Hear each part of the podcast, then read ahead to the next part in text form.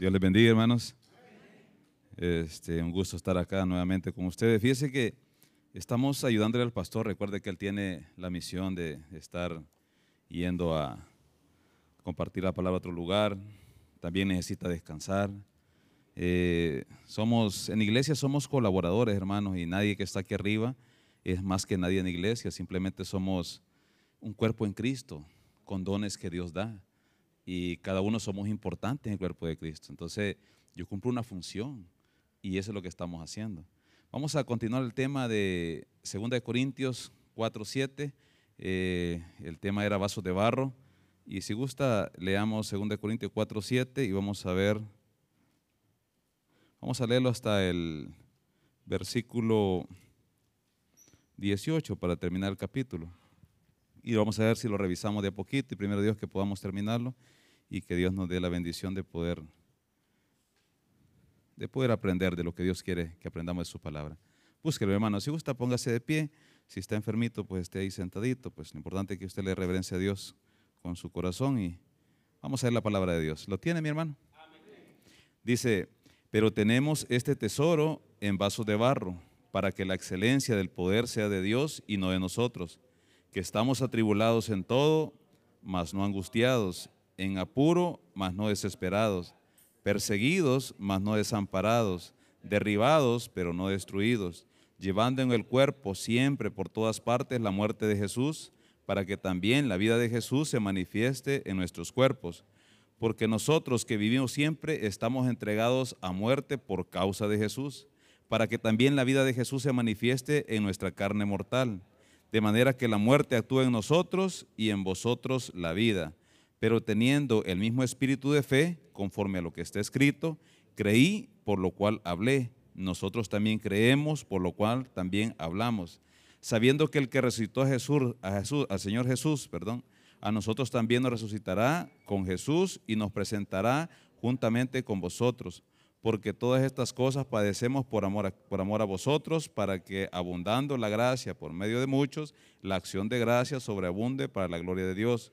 Por tanto, no desmayamos antes, aunque este nuestro hombre exterior se va desgastando, el interior no obstante se renueva de día en día, porque esta leve tribulación momentánea produce en nosotros cada vez más excelente y eterno peso de gloria, no mirando las cosas, no mirando nosotros las cosas que se ven, perdón, sino las que no se ven, pues las que se ven son temporales, pero las que no se ven son eternas. Amén. Vamos a mi hermano. Padre que estás en los cielos, te damos las gracias por la bendición que nos das de compartir en tu palabra, Señor, por tu palabra en tu iglesia, Señor, que podamos tener la bendición de edificarnos, Señor. Bendice a tu pueblo, eh, que podamos aprender de ti, que entendamos eh, lo que tú nos quieres hablar al corazón.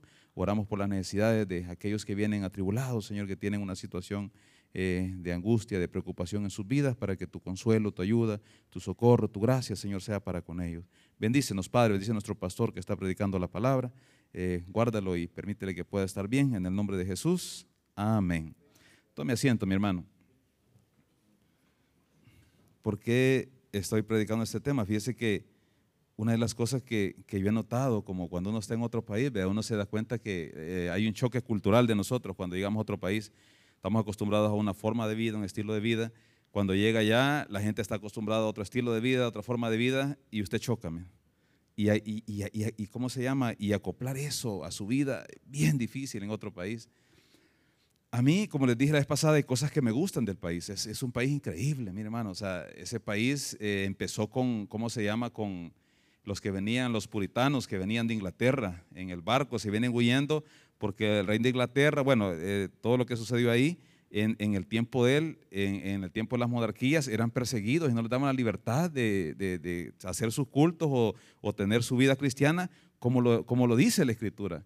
Y se van para Estados Unidos y ellos se asientan ahí y prácticamente muchas de las cosas de la Constitución están basadas en la palabra de Dios. Y por eso ese país prosperó increíblemente, hermano. Y a tal punto que ahí si el presidente miente, aquí no es como aquí, va, que ahí está, ya sabe todo lo que hacen, va, y hasta que lo, encuentran sus cosas, lo, lo, persiguen. Allá no, allá cualquier persona, eh, a, veces, uno eh, le, le, pone la ley eh, sobre, ello. A veces van personas que veo videos allá, porque yo veo videos porque si me paga la policía quiero ver cómo voy a actuar. Y a veces dice, lo para la policía, ponga las manos en el volante, dice, no las vaya a meter. Porque fíjese que hay una cosa, los que son latinos como que los persiguen, fíjese, como saben que somos malías. Los latinos saben que somos malías. Entonces cuando usted lo, lo para la policía, le pone las luces y cuando se acercan con cuidadito, usted tiene que poner las manos en el volante para que no vea que va a hacer algún movimiento, porque si no, le disparan. A veces veo que, que está un ¿qué? Eh, político ahí, le dice, ¿sabes quién soy? Sí, le dice el oficial. ¿Cuántos años tiene la policía? Tanto. No, pero te vamos a poner la esquela porque, porque usted, se, ¿cómo se llama? Quebrantó la ley, se pasó el semáforo en rojo. No, pero ¿sabes quién soy? Y se lo pone. Y manda, llama a tu jefe, y manda, llama al jefe. Llega el jefe ahí y el jefe ahí le dice, no, o sea, ella está actuando correctamente y la premian a ella y al otro sale en el video, mire, perdóneme que actué mal, estaba enojado, estaba molesto. Y eso es bonito en un país, mi hermano, eso es bonito.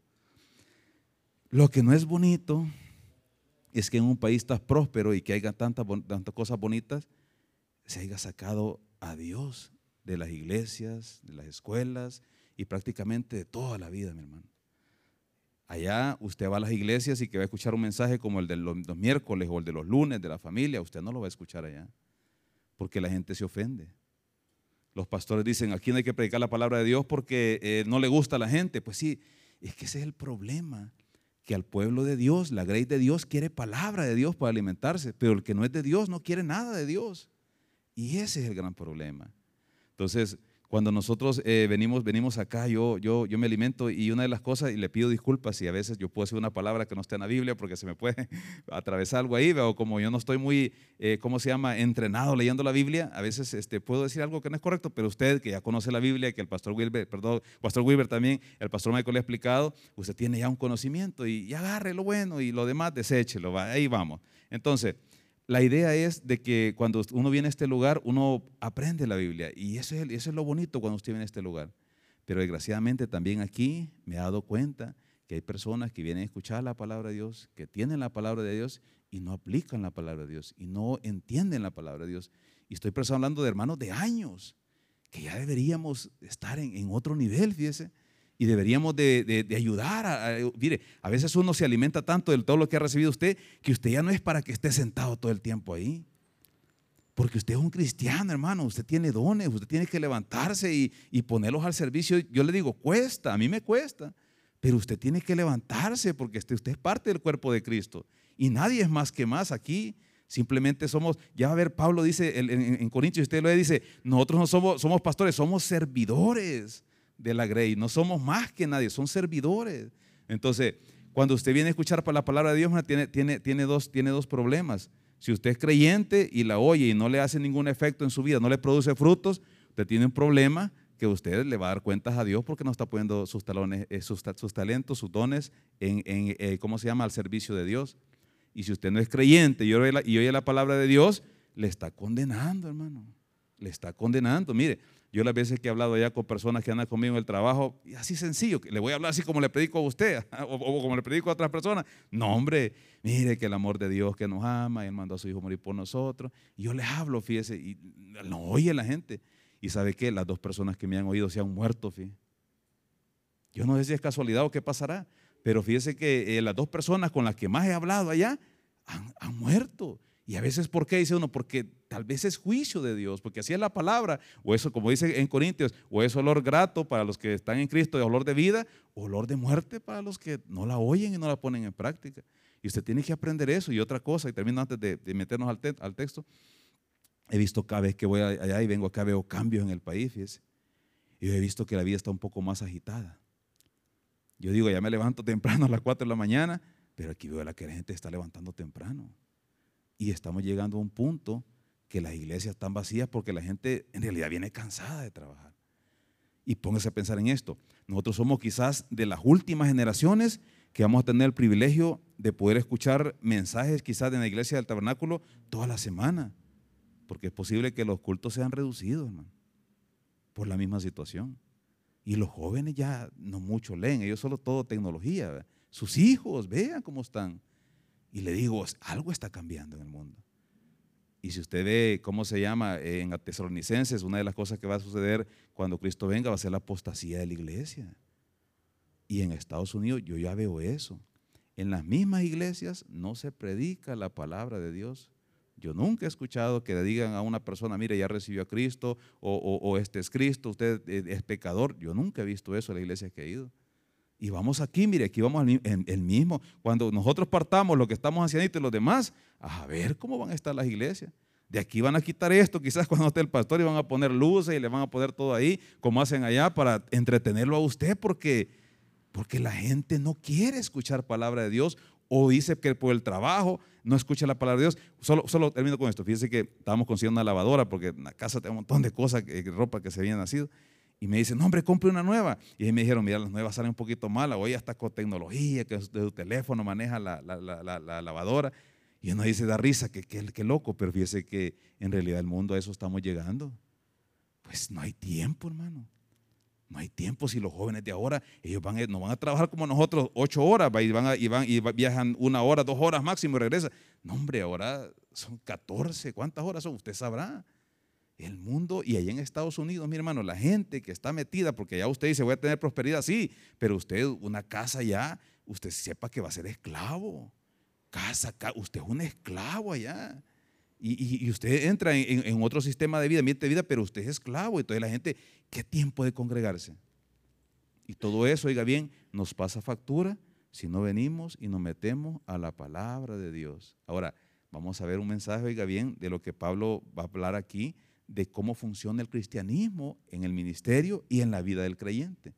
Mira lo que dice eh, en ¿cómo se llama? En 2 Corintios 4, 7, para empezar a verlo, porque no quiero que me vaya a, correr con el tiempo. Mira lo que dice. Eh, pero tenemos este tesoro en vasos de barro. ¿Cuál tesoro, hermano? ¿De qué tesoro está hablando ahí? ¿Alguien me puede decir qué tesoro está hablando ahí? La luz Jesucristo, correcto. Cuando usted vea, eh, eh, ¿cómo se llama? Pero hay una conexión con los versículos anteriores o lo, que Pablo viene hablando. Lo que está diciendo que el Evangelio está encubierto para los que se pierden. Así como Moisés tenía un velo en el capítulo 3, tenía un velo, y, y, y fíjese que interesante que Moisés se ponía un velo cuando bajaba de la presencia de Dios para que no lo vieran los israelitas. Y dice ahí que Moisés se ponía el velo para que los israelitas no, no pudieran ver cuando se quitaba la gloria.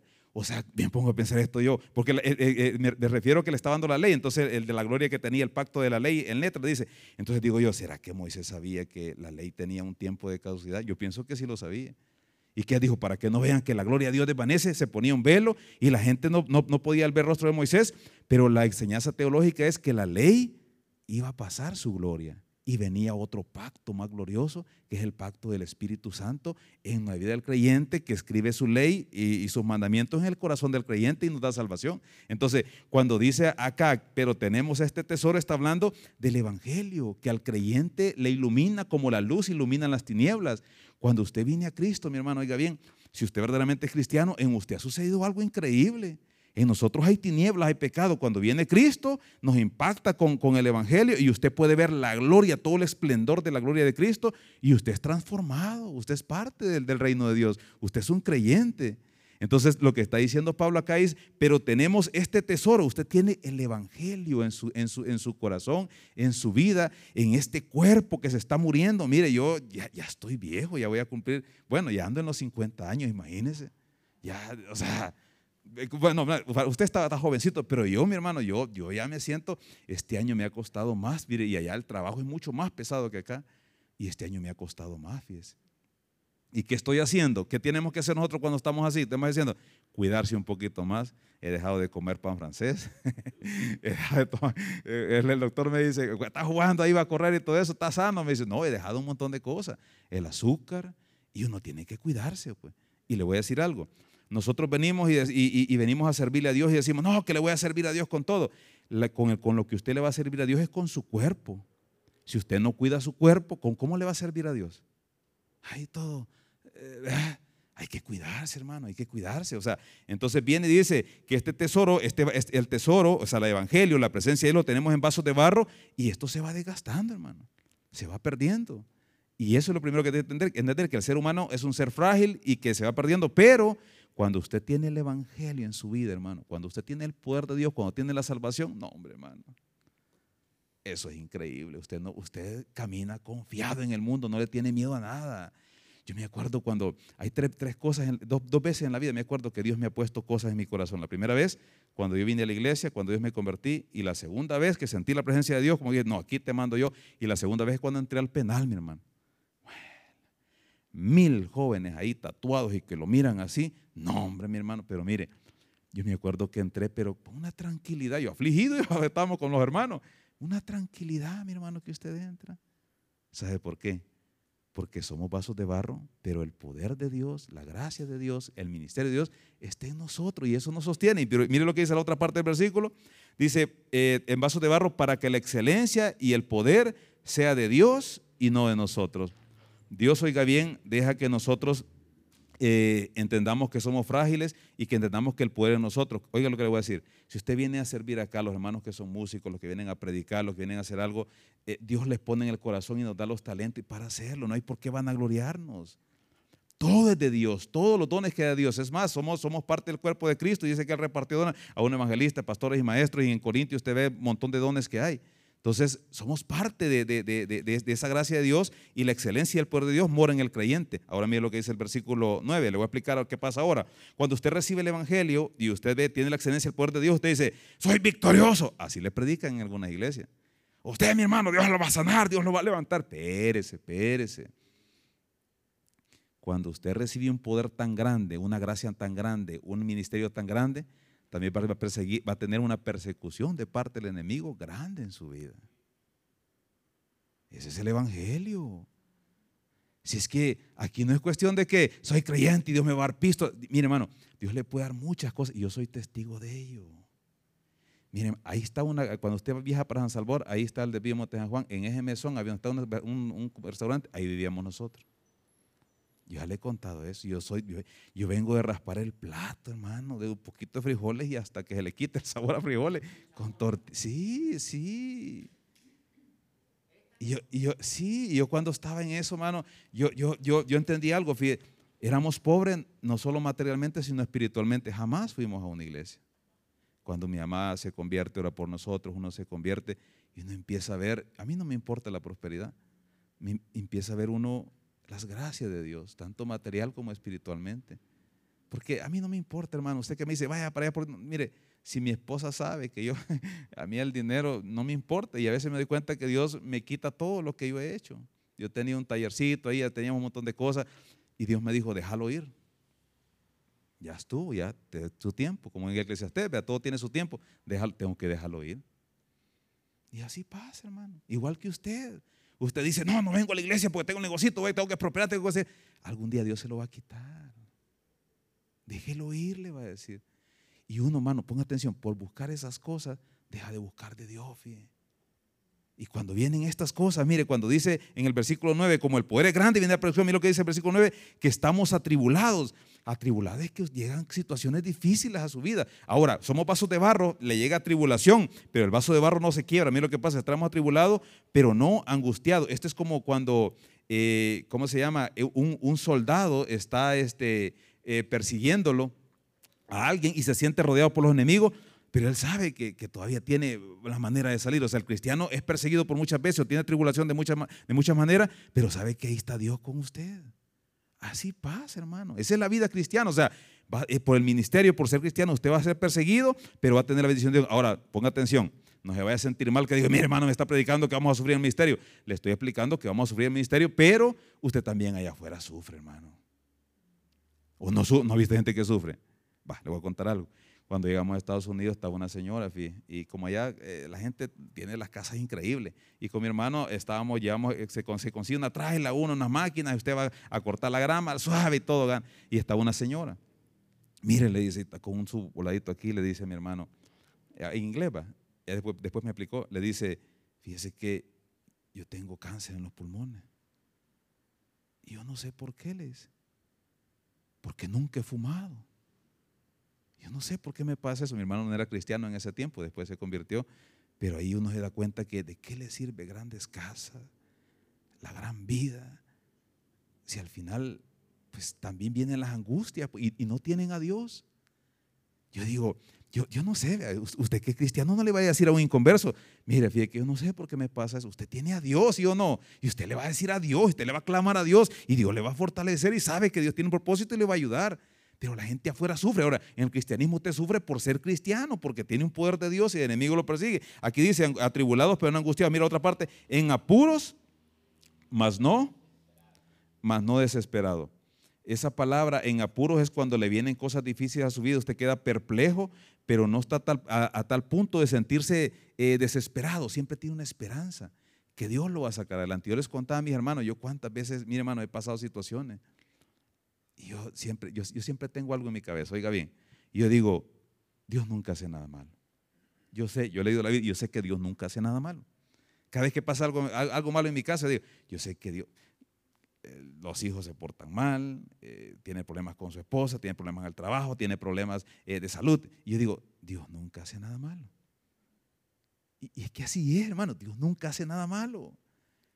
Dice que Dios al que ama, y a veces la disciplina viene de muchas maneras. Dios nos da un tiempo para que nos vayamos santificando y todo eso, pero a veces tenemos, necesitamos un poquito de disciplina y hay que entenderlo.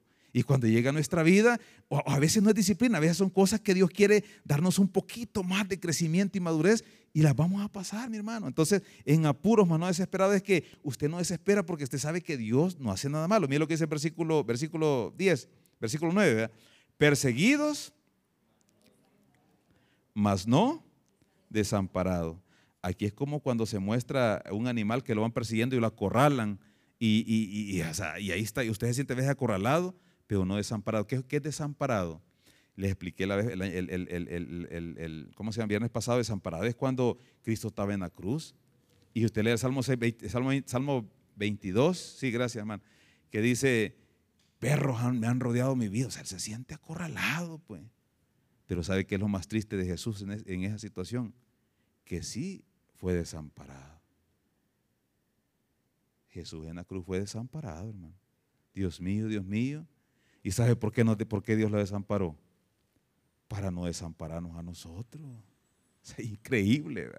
Yo, yo, mire, hermano, usted puede ir a, ver a cualquier parte del mundo, lo que sea, pero el, mensaje del Evangelio, el amor de Dios, eso, eso no lo va a encontrar. Nadie le va a amar como Dios le ama.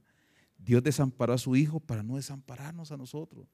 Eh, eh, ¿Cómo se llama? Eh, la parte perseguidos, mano desamparados. La otra parte, derribados pero no destruidos. O sea, el cristiano llega a, llega a un punto también que es derribado, pero no es destruido, hermano. ¿Y por qué pasa eso? Mira lo que dice el versículo 10, llevando en el cuerpo siempre por todas partes la muerte de Jesús, para que también la vida de Jesús se manifieste en nuestros cuerpos. Usted, oiga bien, como cristianos, la vida de Jesús se manifiesta en nuestra vida. Este es un proceso. Usted viene a Cristo, cuando viene joven, viene a Cristo, viene emocionado y sirve y todo eso. Yo a los jóvenes me encanta verlos servir, pero a veces cuando tengo la oportunidad digo, hermano, sabe que algún día va a llegar una situación a su vida, por ejemplo, cuando entran a la universidad, cuando se van de la casa, cuando pierden su contacto en la iglesia. Cuídese, hermano. Porque ahí viene otra parte del Evangelio en la cual usted eh, va a ser probado en algunas áreas. ¿verdad?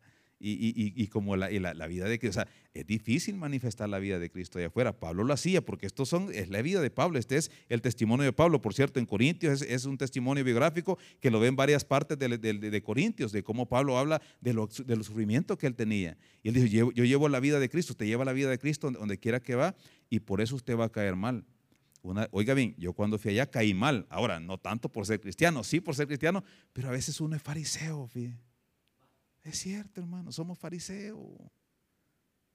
A veces somos legalistas, ¿va? que la Biblia dice esto y que a la fuerza queremos que la, que la gente haga lo que nosotros queremos, pero eh, no es así, mi hermano, no es así. A veces uno está en un nivel, va creciendo y madurando, madurando, y, uno, y, uno, y uno va entendiendo y dice, y ahora digo yo, si hubiera entrado de otra manera, si hubiera hecho esto así, yo creo que hubiera tenido mejores efectos que al hacerlo de esta manera, dice uno. Porque así, así nos pasa, hermano. Mire, eh, usted es cristiano, usted quiere manifestar, pero cuando usted es cristiano, por, por, por fuerza, Dios le va a transformar su vida y donde quiera que usted esté en su trabajo, en sus estudios, la vida de Cristo se va a manifestar en usted. Y por eso usted también va a seguir persecución, como a mí me ha pasado allá. A mí, a mí mis compañeros de trabajo me ven como nada, hermano. Porque yo no, yo no soy como ellos. A veces me acuerdo que llegaban los compañeros y me decían, hey, vamos, vamos, el viernes, vamos, porque el viernes es el día de, así como aquí, vamos a tal parte, me decía. Y, yo les decía, no, decía. ¿Y por qué? Me decía, ¿te raña tu esposa? Sí, estoy casado. Yo también, vamos, decía. ¿Y a dónde vamos a ir? Ah, que allá donde están las muchachas, allá, imagina gringas, allá en los lugares de eso que hay que aquí también, ¿ve? Y yo le digo, no, yo no puedo ir, estoy casado, yo tomo, y yo, no tomo, yo no hago esas cosas. ¿Y qué haces, pues, Jorge? ¿Qué haces, pues? ¿Qué haces? Ah, pues dejemos este aquí, miren. Y en el trabajo y lo van marginando y le ponen el Usted tiene que andar con cuidadito en la vida cristiana cuando esté en medio inconverso, porque ahí están queriendo ver cómo lo sacan de ahí, porque usted les incomoda a ellos. Porque Cristo está en usted y Cristo le obliga a caminar de una manera diferente, en la medida que usted puede, hermano, no es religiosamente, en la medida que Dios le ha dado luz. Y mira lo que dice el versículo 12, de manera que la muerte actúe en nosotros. ¿Dónde vamos? El 11 vamos, va. El 11, perdón. Porque, nosotros que vivimos siempre estamos entregados a muerte por causa de Jesús, para que también la vida de Jesús se manifieste en nuestro cuerpo mortal. Leamos el 12 en solo, porque es la misma idea. De manera que la muerte actúe en nosotros y en vosotros la vida. Fíjese que el apóstol Pablo, cuando usted lee, el, libro, de los Hechos, no, hombre, este hombre apedreado lo sacaban de, de las comunidades. Y así era. Es una oportunidad. Va aquí a, ¿cómo se llama? Filipos. Y eh, la muchacha le sale hablando con el espíritu de, Pitón y él le dice, sal de ella y lo meten preso y lo pegan su, su vara y todo eso y, lo, meten preso. Pues. Ahora, ¿Por qué? ¿Por qué Pablo cuando le dijeron, vaya, hasta que saquen a este? Y Pablo, no, si yo soy ciudadano romano, ¿por qué eso están un ciudadano romano sin tener juicio? Que me vengan a sacar. Va que se ve como cuando usted lo lee como que Pablo era orgulloso, Así, así se siente el Evangelio, Pero fíjese que no. ¿Sabe qué quería Pablo? Pablo predicaba el Evangelio y era un ministro del Evangelio. Y él tenía que defender no él, sino el Evangelio. Y otra cosa también, a los hermanos que habían creído en el Evangelio. ¿Por qué? Porque si él no viene y le dice, hey, ustedes están haciendo algo en contra de alguien que no ha hecho nada malo, soy cristiano.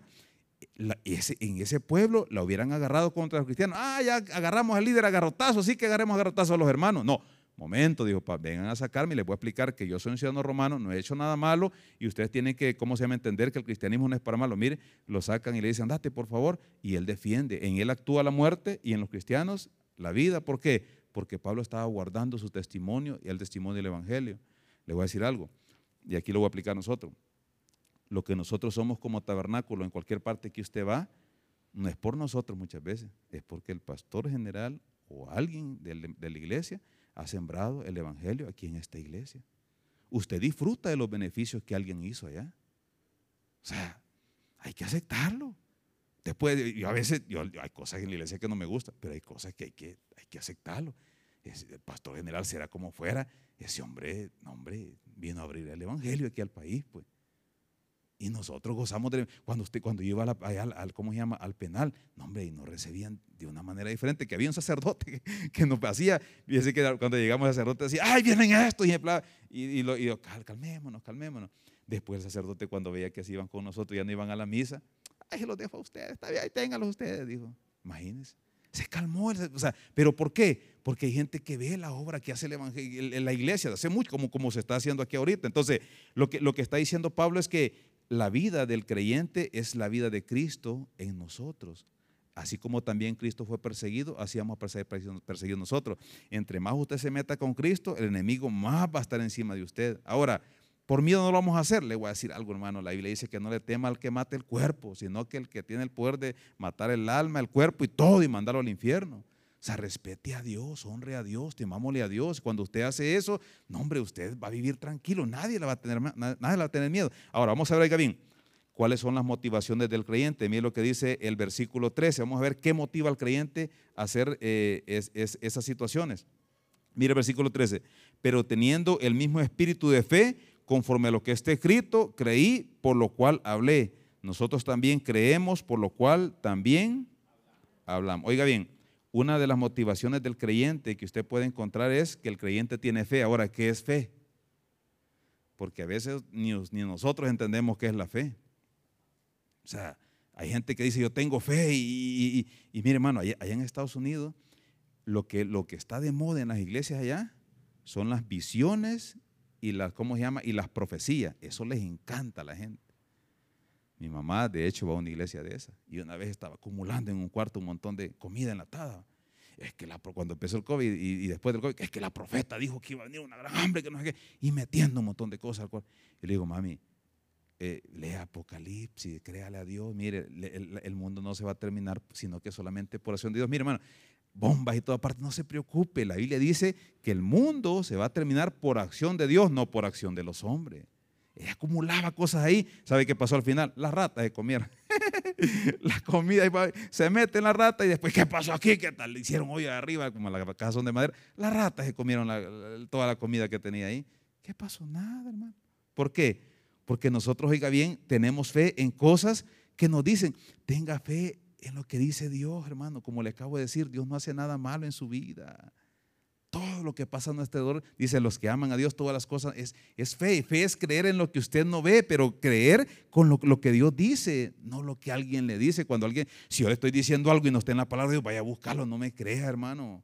Léalo, hoy tenemos la bendición que el pastor viene, mire hermano, hace un exégesis de, de los versículos, que con un versículo saca hasta tres sermones. Y usted dice, qué aburrido. No, hombre, hermano, si eso es lo mejor que puede haber porque usted está entendiendo la Biblia en, su contexto, la exposición del mensaje exacto que, la Biblia da. Pero usted tiene que investigar en, griego, comentarios, y dice, quiero ver si está bien eso. Y así como el pastor que me está diciendo, saque el exégesis del, pasaje, así tiene que ser.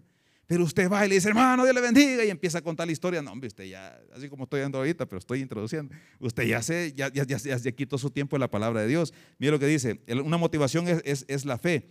Mira lo que dice, el 13, pero dice, ¿dónde está? Pero teniendo el mismo estilo de fe, de fe, conforme lo que está escrito, creí, por lo cual hablé, nosotros también creemos, por lo cual también. Esa, esa referencia está en el Salmo 116. El este salmista estaba en angustia, estaba a punto de morir. Y como él creía en Dios, y como sabía que Dios puede resucitar a los muertos y tiene el poder, en su angustia de necesidad le clamó a Dios y Dios lo liberó.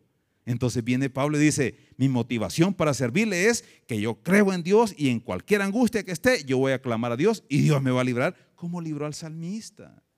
Ahora, Dios no nos va a librar como nosotros queremos que nos libre, Él nos va a librar a su manera. A veces, y no sé dónde escuché esto, ustedes sabrán. Dios tiene el poder y nunca lo va a dejar que le pase nada. Y todo eso, le voy a decir algo. No, no confíe en esas cosas que no son bíblicas. Porque Cristo, ¿quién es más poderoso que Cristo? Y, Dios hizo que su Hijo pasara y fuera entregado en manos de inicuos y, de pecadores. Y, usted quién es? Pues? ¿O quién soy yo? Pues? Si es la voluntad de Dios, mi hermano. O sea, ¿cómo murieron los apóstoles? Ah, decapitado. ¿Cómo se llama? Eh, hacer gracia, hermano. Usted sabe mejor que yo. O sea, es que eh, pero, ¿cuál era la motivación de los apóstoles? La fe. Y no, no Pablo decía, para mí el, vivir es Cristo y el morir es ganancia, pues ¿y dónde estás? Yo no sé, o sea, mi hermano, se ha perdido, bueno, yo, pensé, yo sé que aquí no, pero allá se ha perdido eso. Mire lo que dice eh, en el versículo 14, otra motivación del creyente, sabiendo que el que resucitó al Señor Jesús, a nosotros también nos resucitará con Jesús y nos presentará juntamente otra motivación que usted tiene, oiga bien, para vivir la vida cristiana es que usted, oiga bien, no va, no va, no, va a tener una condenación después de esta vida. Ahora, su cuerpo siempre va a ir al cementerio, se va a podrir. Ah, tenemos esperanza, el, pastor lo, está explicando, de la resurrección. Dios va a resucitar el ser completo de nosotros, incluyendo el cuerpo, y usted, ¿cómo se llama? Va a resucitar. Pero, eh, ¿cómo se llama? La esperanza de nosotros es que cuando nosotros, eh, cuando vemos a Cristo que resucitó, o los apóstoles ven a Cristo que resucitó, ellos agarraron fuerza y empezaron a predicar el Evangelio. ¿Y qué le importa la muerte a uno? Si tenemos resurrección. O sea, esperanza que nadie le da. Entonces, aquí le está, eh, una, de las motivaciones del creyente es que, que, sabiendo que Cristo resucitó y los que creemos en Él también vamos a resucitar con Él. Solo le voy a leer unos pasajes, no vale. O si quiere, búsquelo pues. Efesios 2.5, solo para, para que entendamos una idea, porque usted dice, ¿a dónde será que está el cristiano ahorita? ¿Será que yo voy a resucitar? Fíjese que la Biblia dice que ahorita usted está con Cristo y Cristo dice que está sentado a la diestra del Padre y dice que nosotros estamos con Él. Pero ¿por qué dice eso? Porque somos un cuerpo, ya le expliqué. Cristo es la cabeza. Si la cabeza está hasta allá y su cuerpo está hasta aquí y estamos unidos en Cristo, yo estoy donde está Cristo. Y Cristo está donde estoy yo. Por eso es que Pablo cuando lo perseguía, andaba persiguiendo a los cristianos, y ¿por qué me persigues? Ajá, estás persiguiendo a mi cuerpo, entonces Cristo lo pone quieto. También usted, cuando, usted, cuando Cristo está allá, usted está eh, allá porque Cristo es la cabeza. Somos una unidad, estamos en Cristo. Mira lo que dice Efesios 2.5. Gracias, hermano. Aún estando nosotros muertos en pecado, nos dio vida juntamente con Cristo, por gracia de salvo, y, y juntamente con Él nos resucitó. Cuando Cristo resucitó, como es parte de Cristo, también, usted también resucitó. Asimismo nos hizo sentar en los lugares celestiales con Cristo. Usted está con Cristo, hermano ahorita, como, eh, eh, ¿cómo se llama? Eh, espiritualmente. Ahora, ¿y cuando me muera qué va a pasar? Cuando usted lee las cartas de Pablo, había un problema en tesalonicenses que decían que, cómo iba a resucitar lo que los muertos no resucitaban y todo eso. Y él viene y les explica, solo para, para busque otro versículo, primero tesalonicenses 4.13. Y ahí estaban preocupados, ¿y el cuerpo qué va a pasar? Que los hermanos y, no sé qué, qué va a pasar con mi cuerpo. Así que yo, el cuerpo de mi papá lo voy a tener velando todo lo que pueda para que el cuerpo Dios lo va a levantar. Mire lo que dice, y este versículo ya se lo puede, solo para que usted eh, no se le olvide, bueno repetirlo. Mire, 1 Tesalonicenses, capítulo 4, versículo 13. Mire, tampoco, dice Pablo, porque los, los, tesalonicenses tenían ese problema, tampoco queremos que ignoréis, eh, queremos hermanos que ignoréis acerca de los que duermen. Duermen es un eufemismo, una manera bonita de decir a los que han muerto, para que no os entristezcáis como los que no tienen esperanza porque si creemos que Jesús murió y resucitó, así también traerá Dios con Jesús a los que durmieron en Él. Miren, nada se pierde en Cristo, mi hermano. Por eso es que la vida cristiana es difícil, pero tiene promesas que no le va a nadie más. Mire qué más, sigamos avanzando. En el, regrese por favor a 2 de Corintios. Vamos en el versículo, versículo 15. Vamos al 15, por favor. Mire lo que dice. El 15 dice, porque todas estas cosas padecemos por amor de vosotros, para que abundando la gracia por medio de muchos, la acción de gracia sobreabunde para la gloria de Dios. Otra motivación del creyente es el amor a Cristo. Es un amor recíproco, recíproco, perdón. Sabe que Cristo le ha amado, que dio la vida por usted y usted ama a Cristo. Ahora, es hipócrita, dice la Biblia, que usted le diga que ama a Cristo y que no ame a su hermano. ¿Vea? Y a veces cuesta amarnos, ¿va? ¿Sí o no? A mí me cuesta armar algunos de la iglesia. no, pues sí, sí. Es como usted, pues usted le puede, o sea, le puedo caer mal. Y mire, hermano Monterrosa, perdóneme, pero no lo amo. Yo quisiera, le pido a Dios, dígale pidiendo. tal vez le tal vez el hermano Monterrosa cambia para que lo ame. Pero, hermano, o sea, eh, oiga bien, todas estas cosas las padecemos por amor a vosotros, dice Pablo el amor, eh, en, Romanos 9, yo, yo quisiera hacer anatema por amor a mis hermanos, dice. Yo a mis hermanos les digo que cuando vayan a predicar el ministerio, nada les va a funcionar si no tienen amor por las personas allá afuera. Porque esa es la clave, mi hermano. Usted no va a evangelizar para tantas profesiones de fe. Hoy se está, no, no vamos a la isla para, mire que hicimos esto. No, es un amor de Cristo que le ha llenado su vida. Usted quiere que otras personas conozcan ese amor. Y así es. Y cuando esas personas conozcan de Cristo, no, hombre, la gracia va a abundar porque muchas personas se van a convertir y toda esa acción de gracia que van a dar todos esos hermanos le va a dar gloria a Dios. Y eso motivaba a Pablo. Y eso tiene que motivarlo a usted para ir a, evangelizar a otras personas. Y con todo respeto, mi hermano, usted a veces, o como yo a veces, solo va a hacer profesiones de fe. No. Hable con la persona. Dígale, hermano, mire, usted eh, ya conoce de Dios, ya ha congregado alguna vez usted entra de un solo, repita conmigo. Nosotros hacíamos eso, quita el pancito, pero repetí conmigo. Fíjese que, por cierto, cuando íbamos al hospital, yo bajándome del camioncito, porque iba en el camioncito aquí de la iglesia, que me habían dicho que lo manejara, pero estaba el hermano, el, hermano Arturo. Ya vienen estos que vienen a, arruinar a la gente, a hacer pandillera, a hacer, a hacer malacate. Al nomás, y yo de, veras, digo yo así. El, hermano enfrente del hospital, fíjate. Pero reconocí la voz por el de veras. ¿Y sabe quién era? Un hermano, fíjate que ha ido a poner un negocio enfrente del hospital, pero antes cuando íbamos a evangelizar, él ahí estaba conmigo. Y me decía, hermano, qué bueno que venga a evangelizar. Y hoy como tiene negocio y como dice que nosotros, eh, ya la gente no llega a comprarle, dice que nosotros le votamos el negocio. Y se pone a pelear con nosotros, a decirnos cosas. Y hermano, pues de la iglesia. Y yo le digo, hermano, usted sabe lo que andamos haciendo, con todo respeto. Le digo, ya después, no, pero es que mira, aquí los, los ancianitos vienen a pagar con billetes de, ¿cómo se llama? De, de, de, 20, usted no sabe. Sí, sí, sí, sí. Sí, le digo, gracias a Dios, porque no hay pisto. Gracias a Dios que le pagan con billetes de 20 no vienen con monedas de centavos. Pues sí, la pobreza va, pero gracias a Dios que están con eso. Le digo, mire, al final, mi hermano, yo no puedo dejar lo que estamos haciendo porque Dios nos ha mandado. Si Dios me lo dice, yo lo dejo de hacer. No puedo vencerle a usted porque tengo que vencerle a Dios. Un consejo con todo amor. No esté peleando con Dios. Con todo cariño, hermano. No pelee con Dios. No venimos a hacer nada más. Yo sé que un pancito material, pero también traemos el espiritual y todo eso. Se calmó el hermano le voy a comprar ahí una, y el hermano, ya le hermano, ya que otra, a ver qué va a pasar el martes que vayamos. Pero así pasa, hermano. O sea, usted va por amor a las personas, usted va a evangelizar por amor a las personas. Le voy a decir algo, si usted no se levanta y no va a predicar, jamás va a sentir un gozo, un amor en su corazón, el amor de Cristo. No se siente. Yo por eso vengo seco de allá, porque no, no, no evangelizo y a los que evangelizo me quieren matar, igual que esté aquí. Entonces, eh, ¿cómo se llama? No todo, por supuesto. Pero oiga bien, hace falta sentir ese amor. Y solo lo va a experimentar cuando usted va a evangelizar y va a compartir la buena nueva. Pero no lo haga fariseicamente. No, que mira, que repita. Hable con la persona. ¿Cuánto tiempo se tardó en usted en convertirse, mi hermano? ¿Cuántas veces le hablaron a usted y a mí? Yo vi a mi hermana morir ahí eh, con, todos los monitores que medían sus signos vitales y yo iba a verla 13 días ahí y, el último día voy y le digo, Angelita, te prometo que voy a buscar de Dios porque no conocía a Dios. Bien, había explotado un tumor en el cerebro y me oyó. ¿Crees que busqué de Dios? No lo busqué. Mi hermana y mi mamá, te prometiste a tu hermana que iba a buscar de Dios. Nada.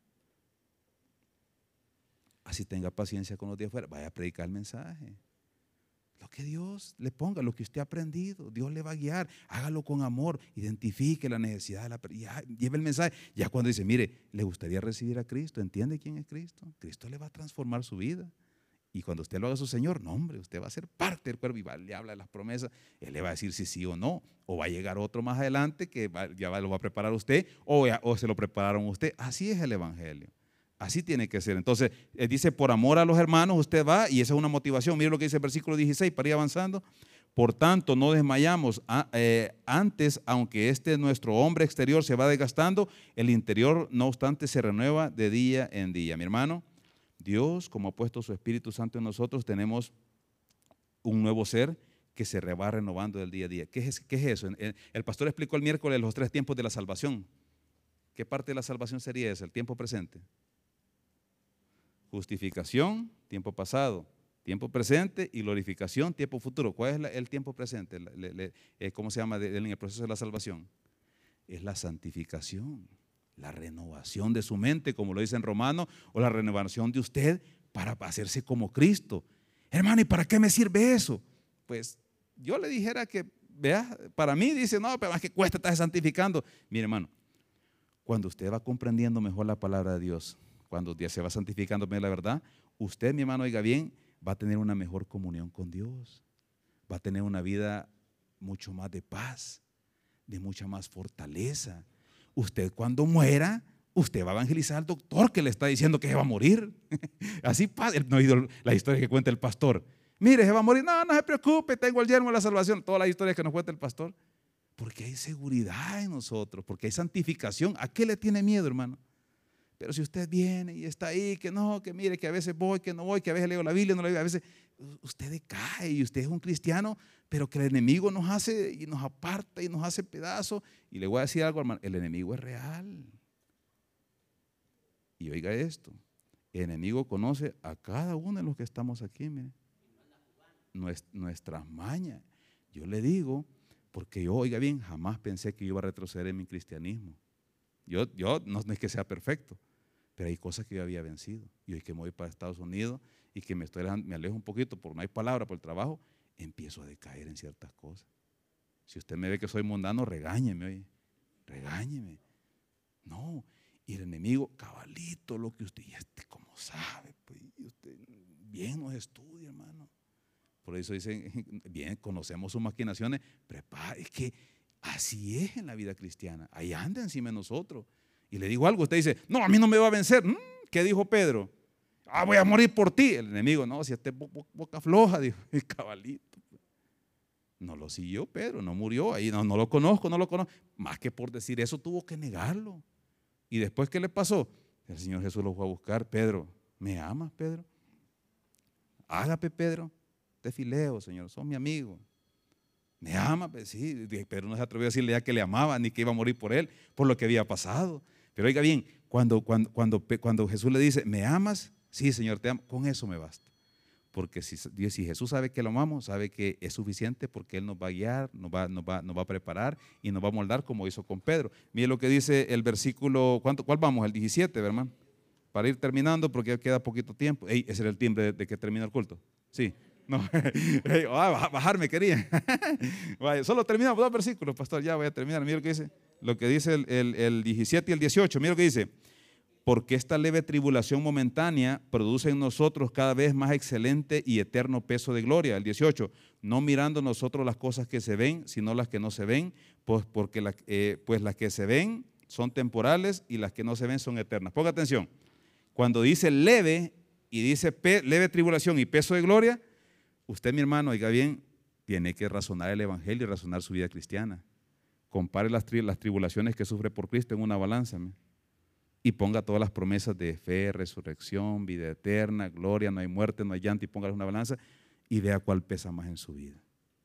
Pablo dice, una leve tribulación, ¿qué pasó? Que me apedrean, que me pegan baratos, que me, me, me, me, me meten 39 latigazos, que me descuelgan de un muro, que padezco un montón de cosas, peleo con fiera, eso no es nada, dice, comparado con la gloria y las promesas eternas que Dios nos da, mi hermano. Ese es el Evangelio. No necesita, yo no sé, o sea, ¿para qué van a necesitar motivación de alguien que le esté diciendo, hermano, vaya a servir, que le vamos a dar pan con café? Que, nada, hermano, esa, esas promesas en su vida tienen que valer más que cualquier, oiga bien, no que lo que el mundo le da, sino que lo que las tribulaciones que sufre por Cristo, eso vale más. Y mire el 18, no mirando las cosas que se ven, usted ve todo lo que yo, mire hermano, yo en Estados Unidos cuando voy, hay carreteras que esta altura no es nada, el doble de esto y usted pasa así, mire, a los aviones los ve para abajo, carreteras increíbles. Pero cuando yo veo en la Biblia que dice calles de oro, no, hermano. Y yo digo, y esto no es nada para lo que dice la Biblia, que vamos a estar en la, en, la Nueva Jerusalén, calles de oro, mar de cristal, la gloria de, no, hombre, allá puede ver cosas bonitas, pero no se compara con lo que Dios eh, les dice en su palabra, que usted lo ve por la fe, las promesas de Dios las ve por la fe. No vea lo temporal, hermano, vea las cosas que son eternas. Mire lo que dice, si no las que no se ven, pues las que se ven son temporales y las que no se ven son eternas, hermano. Tiene que saber distinguir su vida ahora, si usted verdaderamente es cristiano, lo temporal este cuerpo que iba a quedar, todo lo que usted consigue, lo que está, por lo que usted no viene al culto, ese carrito nuevo, eh, esa casita que usted quiere hacer, ahí va a quedar. Va a ser de su nuera, de su yerno, y ya, van a dejar a su sus hijos o a su hija y la van a ir a vender y van a ir con otra. Yo veo un montón de casos allá. Y usted no viene a la iglesia por estar haciendo esas cosas. Pese, mi hermano en una balanza.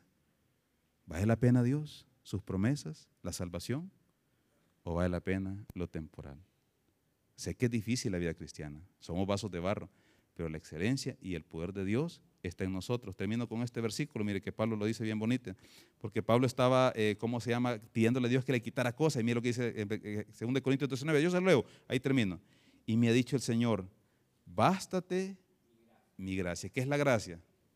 Toda la gracia de Dios, todas las bendiciones de Dios, porque mi poder se perfecciona en la, debilidad. Y Pablo lo entendió y dice, por tanto, de buena gana me gloriaré más bien en mis debilidades para que repose sobre mí el poder de Cristo. Somos débiles, somos humanos, vamos a morir, pero que la gracia y el poder de Dios repose sobre nosotros, mi hermano. Y eso es mucho más que suficiente para el cristiano, pienso yo, y espero que usted también. Amén.